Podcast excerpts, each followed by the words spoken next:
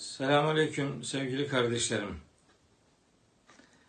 Ramazan boyu sürdürmeyi hedeflediğimiz Twitter ve Facebook üzerinden yayınlamayı düşündüğümüz ve şimdi de yayınlamakta olduğumuz Kur'an'dan Hayata isimli küçük ama etkisinin büyük olacağını ümit ve dua ettiğimiz programlarımızın ikincisiyle huzurlarınızdayız. Tabi ilk başlangıçlar olması itibariyle tam oturmamışlıktan kaynaklı bir takım zaman aksamaları yaşanabiliyor. Ama bizim hedefimiz bu programları inşallah saat 7'de yani akşam saat 19'da yapmaya gayret etmektir. Hedefimiz, planımız bu. Twitter üzerinden bu programları yayınlıyor olacağız inşallah. Ee, Artık Facebook üzerinden de bu yayınlarımız devam ediyor olacak. Ee, Amacımız dün de ifade ettiğim gibi Ramazan boyu kardeşlerimizle mutlaka bir irtibatı sağlamayı devam ettirmek. Ramazanda Kur'an meşguliyetlerini daha bir anlamlı hale getirmek ve bu anlam üzerinden kardeşlerimizle Kur'an merkezli bir dini e, iletişim gerçekleştirebilmektir. Nihayetinde tabii ki programlar içerisinde kardeşlerimizin sorular olabilir. Bu soruları Twitter üzerinden eğer sorarsanız biz de zaman zaman onları size cevaplamaya gayret ederiz. Elimizden geldiği kadar sizlere yardımcı olmaya özellikle çaba sarf ederiz. Kur'an'dan hayata diye bizim program başlığımız, hashtagimiz bu. Bu hashtag'e eğer e, sorularınız olursa onları da e, zaman zaman cevaplamaya gayret edeceğimizi belirtmek isterim. Tabii bu yayını gerçekleştirme noktasında e, birkaç kişiye özellikle teşekkür etmem lazım sözün en başında. Bir defa bu fikri bize verdiği için Göze Hanım'a özellikle teşekkür ediyorum. E, Ramazan'da bizi boş bırakmama adına büyük çaba sarf etti bu kardeşimiz. Allah ondan ebeden razı olsun. Bir hayra vesile oldu. Bundan sonra daha içtenlikle e, onunla birlikte çalışmaları sürdüreceğiz. Bu teknik altyapıda e, benim çocuklarım da seferber bir haldeler. E, önce oğluma Ahmet Selim okuyana çok teşekkür ediyorum. E, Kur'an adına bir yürek seferberliği ortaya koyduğu için. E, sonra da şimdiki bu yayını size aktarmakta e, görmenizi isterim. Nasıl bir heyecanla e, koşuşturuyor küçük kızım Fatma Zehra'ya da bu manada yürekten teşekkür ediyorum. Allahu Teala onları da bizi de Kur'an'ına kurban eylesin inşallah. Ama tabii teşekkürün en büyüğü esasında size. Çünkü siz eğer bu programların taliplisi olmasaydınız, böyle bir talebiniz ortaya çıkmasaydı biz de acaba ne yapabiliriz sorusunu sormayacaktık. E, o itibarla da Ramazan'ı böyle evde geçiriyor olacaktık. Biz neticede vesileler arayarak kardeşlerimize yardımcı olma çabası içerisindeyiz. E, bu programlar ne kadarlık bir zaman süresini içeriyor? Esasında böyle 15 dakika, 20 dakika, 25 dakika gibi zamanlar hayal ediyoruz. Hani çok uzun bir zaman alsın istemiyoruz. Sıkıcı olmasın. Tabii bir de tam iftar üzeri nihayetinde ülkenin doğu tarafındakiler için e, hatta bazıları için iftar saati geldi veya gelmek üzere. Saat 7 gibi e, Orta Anadolu'da, Orta Karadeniz'de işte başlıyor bu süreç. Saat 8 8 buçuklar Türkiye genelindeki iftar zamanları yoğun ve e, yorgunluk içerici bir zamanlar olduğunu biliyorum. Onun için e, biz de yorulmayalım istiyoruz. Kardeşlerimizi de yormayalım. Çok uzun soluklu olmasın. Asıl meseleyi 15 dakikada, 20 dakikada aktaralım. Arzumuz budur. Bu teknik bilgiyi özellikle sizlerle paylaşmak istedim. Allah ömür verirse çok büyük bir sağlık problemi veya başka bir problemle karşılaşmaz isek işte Ramazan boyunca sizlere saat 7'de her akşam böyle bir Kur'an kavramını aktaracağız. Dün akşam genelde Kur'an-Ramazan ilişkisini sizlere aktarmaya gayret ettim. Bu akşam da hani bir sistematik olsun yaptığımız işin bir e, karşılığı olsun. Yarın neler olacak, ertesi gün neleri konuşacağız. Bu noktada bir e, bir elimizde bir liste, konu listesi olsun diye bir hazırlık yaptık. Önce inanç kavramları üzerinden başlayalım. Sonra ibadetle ilgili olanlar, ardından ahlakla ilgili olanlar, e, beraberinde sosyal hayatla ilgili olanlar, Kur'an evren ilişkisi noktasındaki sunumlarımız derken bir aylık programları böyle şekillendirmeye gayret edeceğiz. Bu vesileyle bu akşam inşallah Kur'an ve iman kavramını sizlerle paylaşmak istiyorum. Hani e, bu zaman sınırlaması içerisinde çok detaya girmeden ama söylenmesi gerekenleri de mutlaka söylemeye gayret ederek sizlere bu anlamda yardımcı olmak ve düşüncelerimizi sizinle paylaşmak arzusundayım. Şimdi neden kavramlar üzerinde konuştuğumuza da kısaca değineyim. İnsanlar kavramlarıyla düşünürler. İnsanlar kavramlarıyla varlıklarını sürdürürler. Bizim e, din adına kavramlarımız Kur'an'ın içini doldurduğu kavramlardır. Yani biz herhangi bir kavrama sözlükte verilen mana ile yetinemeyiz. Yahut da herhangi bir kavrama kültürümüzde katkılanan bir takım sunumlarla bakamayız. E, eğer Kur'an adına ise duruşumuz, eğer Kur'an adına bir sunum yapacaksak, Kur'an adına bir kavram ortaya koyacaksak, kavrama Kur'an'ın bak dediği yerden bakacaksak, o zaman Kur'an ve ilgili kavram başlığını atacağız ve onun içerisini, kavramın içerisini Rabbimizin nasıl doldurduğuna bakacağız. Şimdi mesela bunun ilk örneğini iman kavramı üzerinden şekillendireyim. İman nedir? İman kavramına Kur'an nasıl bakar? Bakın değerli kardeşlerim, iman kavramı genelde ve literatürde inanmak kelimesiyle karşılanır. İman eşittir inanmaktır denir. Nihayetinde bu yanlış değildir. Ve fakat Arapçada kavramlar çok büyük oranda belli köklerden türetilmişlerdir. Yani e, kavramlar böyle kullandığımız haliyle değil de bir kökten türetilmiş yapıya sahiptirler. Mesela iman kavramı bu akşam üzerinde konuşmakta olduğumuz itibariyle söylüyorum.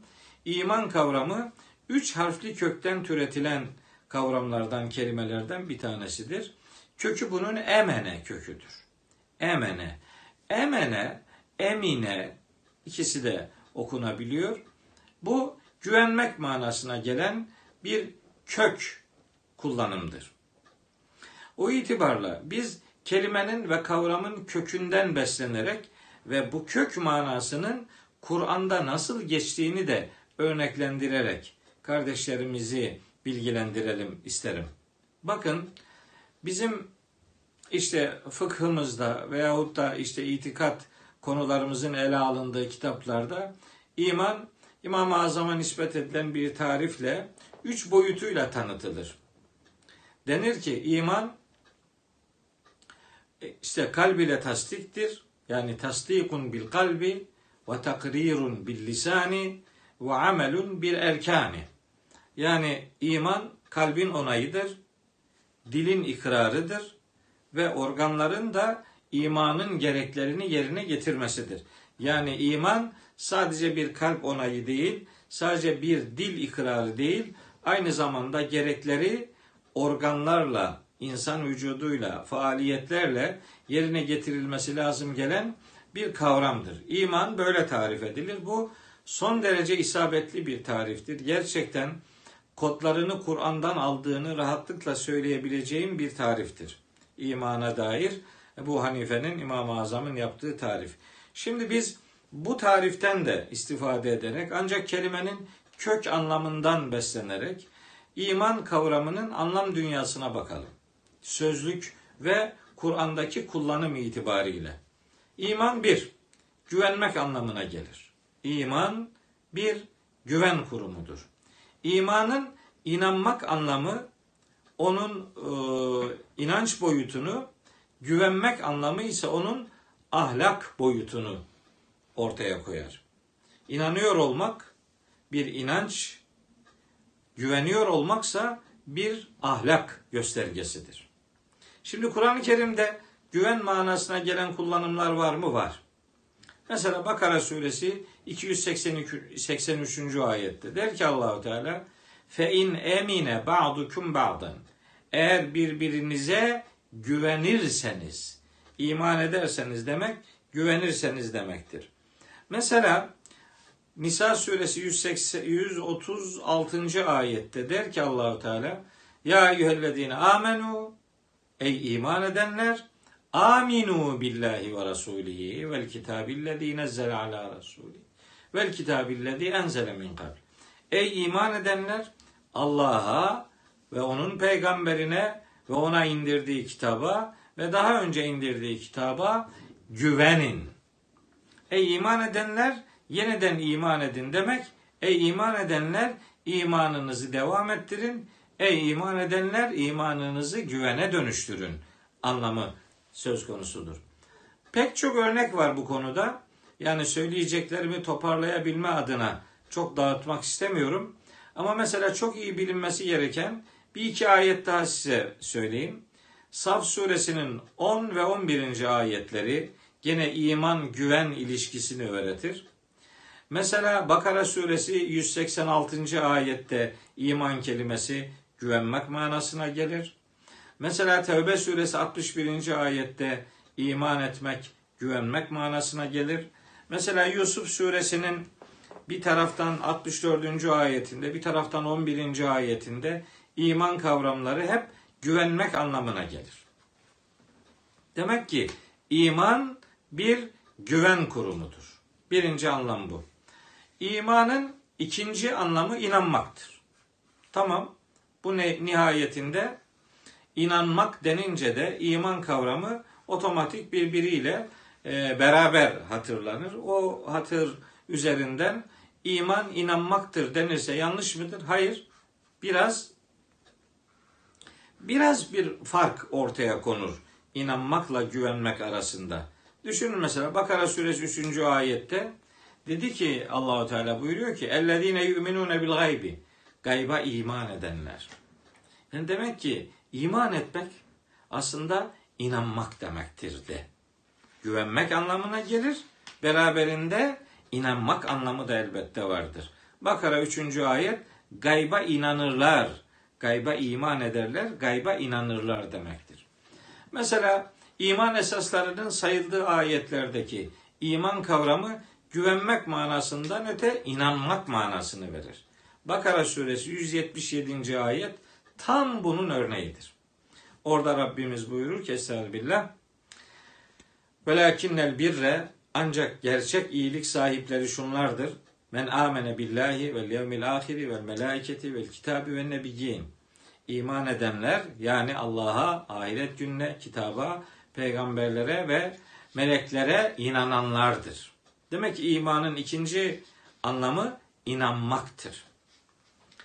Bakara suresi 285. ayette de geçer. Amener Resulü bima unzile ileyhi min rabbihi vel mu'minun küllün amene billahi ve melaiketihi ve kütübihi ve rusulihi ayetindeki iman da inanmak manasını veren bir kullanım örneğine sahiptir. Bu imanla alakalı söyleyeceğimiz ikinci mana. Üçüncü mana imanın üçüncü manası kelime anlamı ve Kur'an'da kullanıldığı haliyle söylüyorum. İman aynı zamanda güven içinde olmak manasını da taşır. İman ediyor olmak güvende olmak demektir de. Mesela Mescid-i Haram için Allahü Teala Ali İmran suresinde buyuruyor ki ve men dehalehu kâne amina.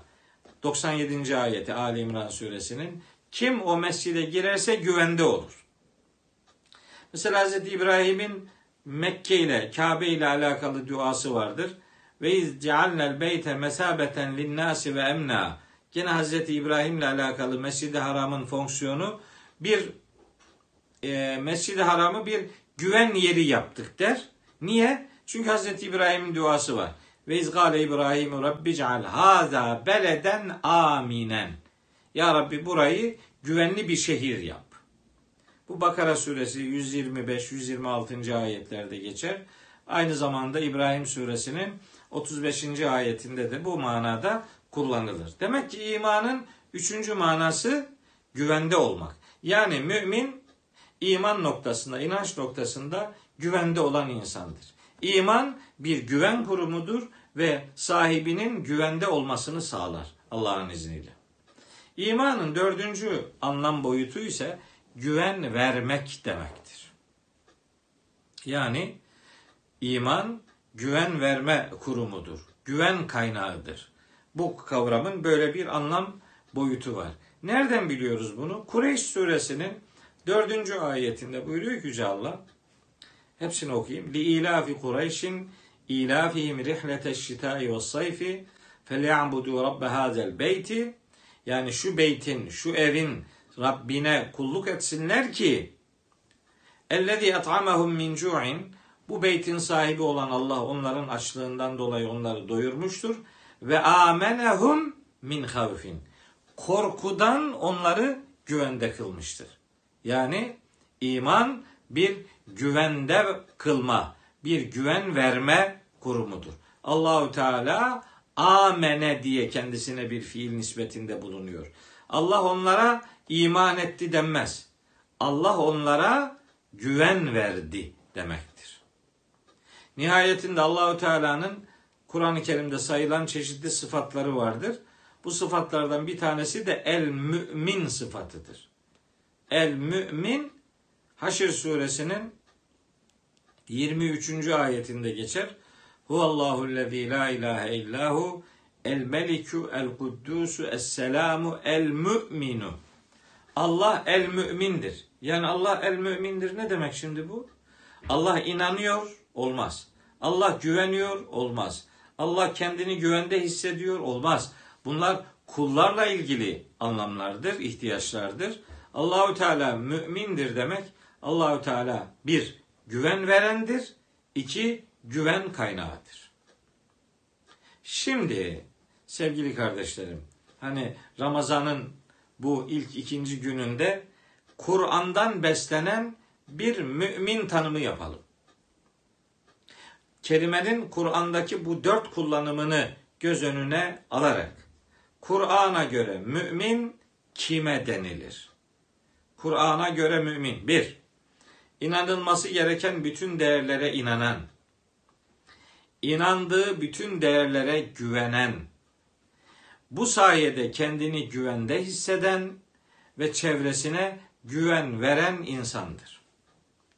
Yani mümin bir, inanılması gereken bütün değerlere inanan, iki, inandığı değerlere güvenen, üç, bu sayede kendini güvende hisseden, dört, çevresine güven veren insandır. Peki böyle bir mümin portresi toplumda veya dünyada görebiliyor muyuz? Yani birbirimize güvenebiliyor muyuz? Birbirimizin arkasından güven kaynağı olduğumuzu ortaya koyabiliyor muyuz? Güvene dayalı bir ilişkimiz var mı? Hazreti Peygamber kelimenin bu anlamlarını göz önünde bulundurarak bir Müslüman tanımı yapıyor. Buyuruyor ki Peygamberimiz bir hadisinde çok nefis bir hadisi var. Bu vesileyle ifade edeyim. Peygamberimize nispet edilen hadisler eğer Kur'an'dan referansı varsa peygamberimizindirler onlar. Yani peygamberimiz Kur'an'dan beslenmeden din adına konuşmaz. Onun din adına sunumları referansı Kur'an'dan olan sunumlardır. Onun için peygamberimizin bu tür söylemlerine biz hikmet diyoruz. Hikmet vahiyden beslenen sunumlar, muhakeme ile vahyin bir beyni bir e, inşa faaliyetinin sonucunda onun muhakemeli bir duruma gelişi hikmet ortaya koymasıdır. Hikmet de vahiyden beslenen sunumların genel adıdır. O itibarla peygamberimizin Müslüman tanımı şu örnek e, üzerinde durur. Buyurur ki peygamberimiz El Müslimu men selimel müslimune min lisanihi ve yedihi. Müslüman diğer Müslümanların ve elbette diğer insanların elinden ve dilinden güven duyduğu insandır. Yani Müslüman denen insanın elinden de dilinden de diğer Müslümanlar, diğer insanlar güven duymalıdırlar. Aslında biz selam verirken de kastımız bu olmalıdır. Yani selamun aleyküm diyen bir adam aslında karşısındakine hem dua ediyor hem de ona sen benden yana güvendesin demek istiyor. Hatta selamla ilgili bu kardeşinizin bir tespiti var. Ben selamı bir müminin selam verdiği insanı cennette hayal etmesi diye tarif ederim. Selam kardeşini cennette hayal etmendir. Ve aleykümüsselam karşılığı da sizin de onun tarafından cennette hayal edilmekte olduğunuzu gösteren bir karşılama biçimidir. O itibarla meselenin selam boyutu başka bir programın konusu olur elbette. Onunla alakalı sizlere okuyup aktarabileceğim onlarca ayet olduğunu bu vesileyle söyleyeyim. Ancak ben selamla alakalı konuyu buraya getirmemin sebebi imanın yani müminin güvenilir bir insan olduğuna dikkat çekmektir. Yani Kur'an güvenilir bir insan olalım diye pek çok konular, pek çok prensipler, pek çok ilkeler, pek çok efendim öğretiler vaaz eder. Biz de onlardan istifade ederek elimizden gelen çabayı Kur'anca bakarak dile getirmeye gayret ediyoruz. Şimdi bu iman kavramı ve mümin tanımı üzerinden bir başka konuya daha getirmek istiyorum e, bu konuşmanın son bölümünü. Bakın Kur'an'da hangi imanın adamı kurtaracağına dair bir takım şartlar zikredilir. Benim bu şartlar noktasında yaptığım çok çeşitli konuşmalar ve yaptığım çeşitli sunumlarım var. Çeşitli derslerde, çeşitli ortamlarda bunlar üzerinden bir takım e, aktarımlar yaptım. Ama bizim bu akşamki e, sunumumuzda böyle çok detaylı hani bir saati, bir buçuk saati filan bulacak çok detaylı aktarımlar yapmak istemiyorum. Şu kadar belki ihtiyaç olursa daha sonra başka bir programda sizlere imanın sıhhatinin şartlarını Kur'an'dan aktarmak isterim detaylı bir şekilde. Şimdi size böyle bir 10-12 maddelik bir liste maddeler halinde sunmak istiyorum. Hani imanın şartları kaçtır, imanın rükünleri kaçtır böyle e, rutin ve bence basit görülebilecek bir takım ilmihal bilgileriyle sizi meşgul etmek istemiyorum. Yani buna bu program türünden ihtiyaç olduğu kanaatinde değil.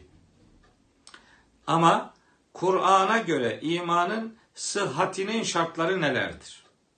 Yani Kur'an hangi imanın iman olduğunu söylüyor. Yani Allahu Teala hangi imanın iman olduğuna dair bize bilgi e, veriyor. Bunları başlıklar halinde sizlere aktarayım. Bir, Kur'an'a göre iman kalp tasdiki, kalbin huzuruyla şekillenmelidir. İman sahibine huzur vermelidir. Yük olmamalıdır. İman adamdan yük alır. Adama böyle çekilmeyecek bir dert sunmaz. Bir. İki, bununla alakalı bir başka programda bu ayetler, konuyla ilgili ayetleri size aktaracağım. Ama şimdilik sadece madde madde söyleyeyim. İki, iman hiçbir şekilde şirk içermemelidir. Çünkü Kur'an iman edenlerin maalesef çoğunun şirk içerisinde olduğunun haberini veriyor. Yusuf suresinin 106. ayetinde meselenin önemi oradan kaynaklanıyor. Hiçbir şekilde şirk içermemelidir. 3. İman bütüncül olmalıdır, istisna içermemelidir. Yani inanılması gereken değerlerin hepsine inanmak gerekiyor. Bir kısmını istisna etmemek gerekiyor. Bakara suresi 85 ve Nisa suresi 150-151. ayetler doğrudan bununla alakalıdır. 4.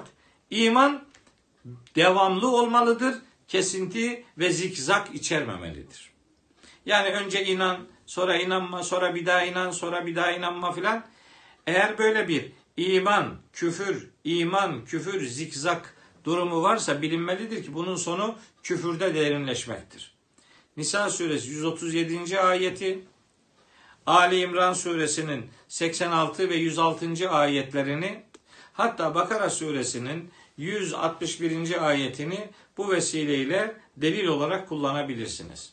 Tekrar diyorum bunlar hakkındaki derin tahlilli açıklamaları başka bir derste sizlere aktarırım inşallah. 5.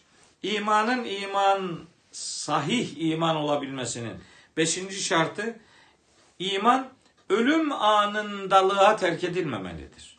Yani biz böyle dua ederiz. Ya Rabbi bana son nefeste iman nasip eyle filan diye. Son nefeste iman değil. Son nefese kadar iman ve son nefeste de iman bir Müslümanın duasının konusudur.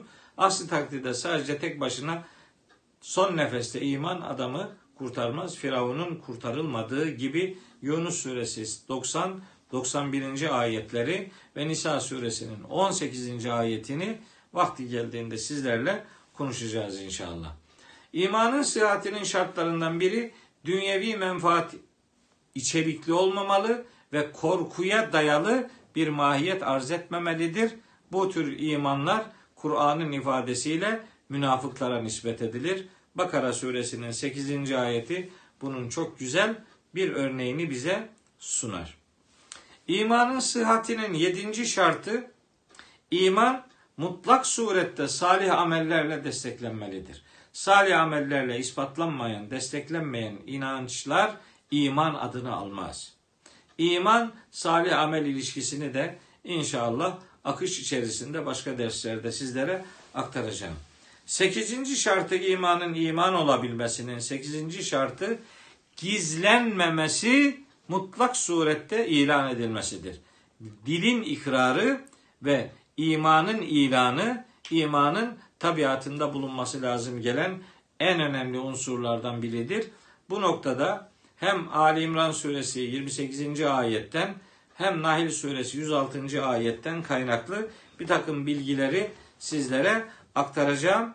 Bu arada Bakara suresi 141. 140. ayeti, Bakara suresi 159 162. ayetleri, yine Bakara suresi 174 175. ayeti, yine Ali İmran suresinin 187. ayetini bu vesileyle hatırda tutmak lazım. İmanın sahih olabilmesinin dokuzuncu şartı bütün farzları yaptıracak ve bütün haramlardan kaçındıracak bir mahiyet arz etmesidir. Yani iman demek farzları yapmayı istiyor olmak ve bu konuda çaba sarf ediyor olmak demektir. İmanlı olmak demek haramlardan kaçınmaya özen göstermek demektir.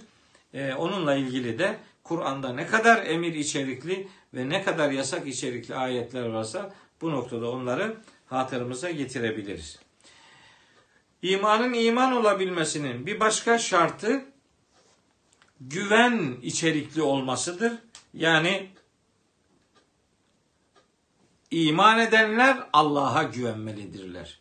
Bu noktada İbrahim suresinden ve Yunus suresinden harika ayetler sizlere inşallah vakti zamanı geldiğinde aktarmış olacağız. İmanın iman olabilmesinin 11. şartı değerli kardeşlerim nedir? İman ne olursa olsun her türlü şüpheden uzak olmalıdır. Rayb kavramıyla irtab dediğimiz kavramla şek kavramıyla Kur'an bir arada iman kavramı bize sunmaz. İman demek şek, şüphe içermiyor olmak demektir. Onunla alakalı da Hucurat suresinin 15. ayetinde harika bir bilgi var. İzahını size inşallah yapacağım.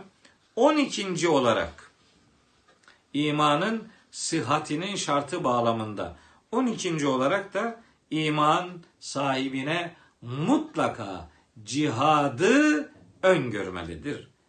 Biz bu programlar silsilesinde belki Ramazan içerisindekilerde olmaz ama daha sonra da devam etmeyi düşündüğümüz için bu programlara bir cihat dersi, bir kıtal dersi, Kur'an ve öteki manasında bir dersi inşallah sizlerle yapmaya gayret edeceğim. Kur'an'a göre imanın doğal sonuçlarından bir tanesi sahibine cihat ruhu aşılamasıdır. Cihat nedir? Cihat adam öldürmek değil. Cihat adam kazanma faaliyetidir. Ve Kur'an'a göre cihadın en büyüğü de insanlara Kur'an'ı anlatmaktır.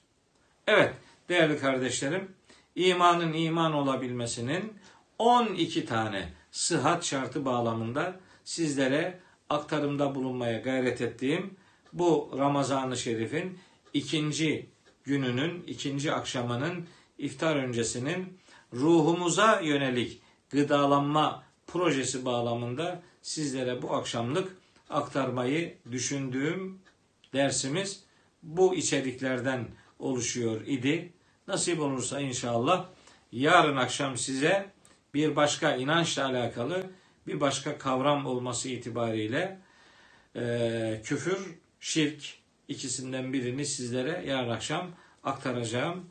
Yarın akşam buluşuncaya kadar hepinize sağlık, sıhhat, afiyet içerisinde ve ibadetleri makbul insan huzuruyla e, yaşanacak bir ömür niyaz ediyorum. E, tekrar ediyorum.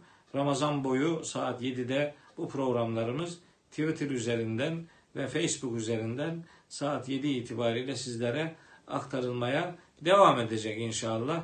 Her akşam bir kavramla sizlere seslenecek ve e, bu seslenişlerimizde sizlerden gelen işte Kur'an'dan hayata hashtag'iyle sizlerden gelen ama ne olur ciddi sorular olursa o soruları konuşmak isterim. Böyle sakız orucu tutar mı? Yok bilmem saçma bir takım sorularla e, vakit geçirmeyelim. Siz de zihninize bu şekilde hakaret etmiş olmayın. Biliyorsunuz o tür sorular başkalarına yönlendiriliyor. Biz daha Kur'an merkezli bir sunum yapmaya gayret ediyoruz. Yarın akşamki programda sizlerle buluşma arzusundayım. Hepinizi hakkın emanetiyle baş başa bırakıyorum. Allahu Teala yar ve yardımcınız olsun.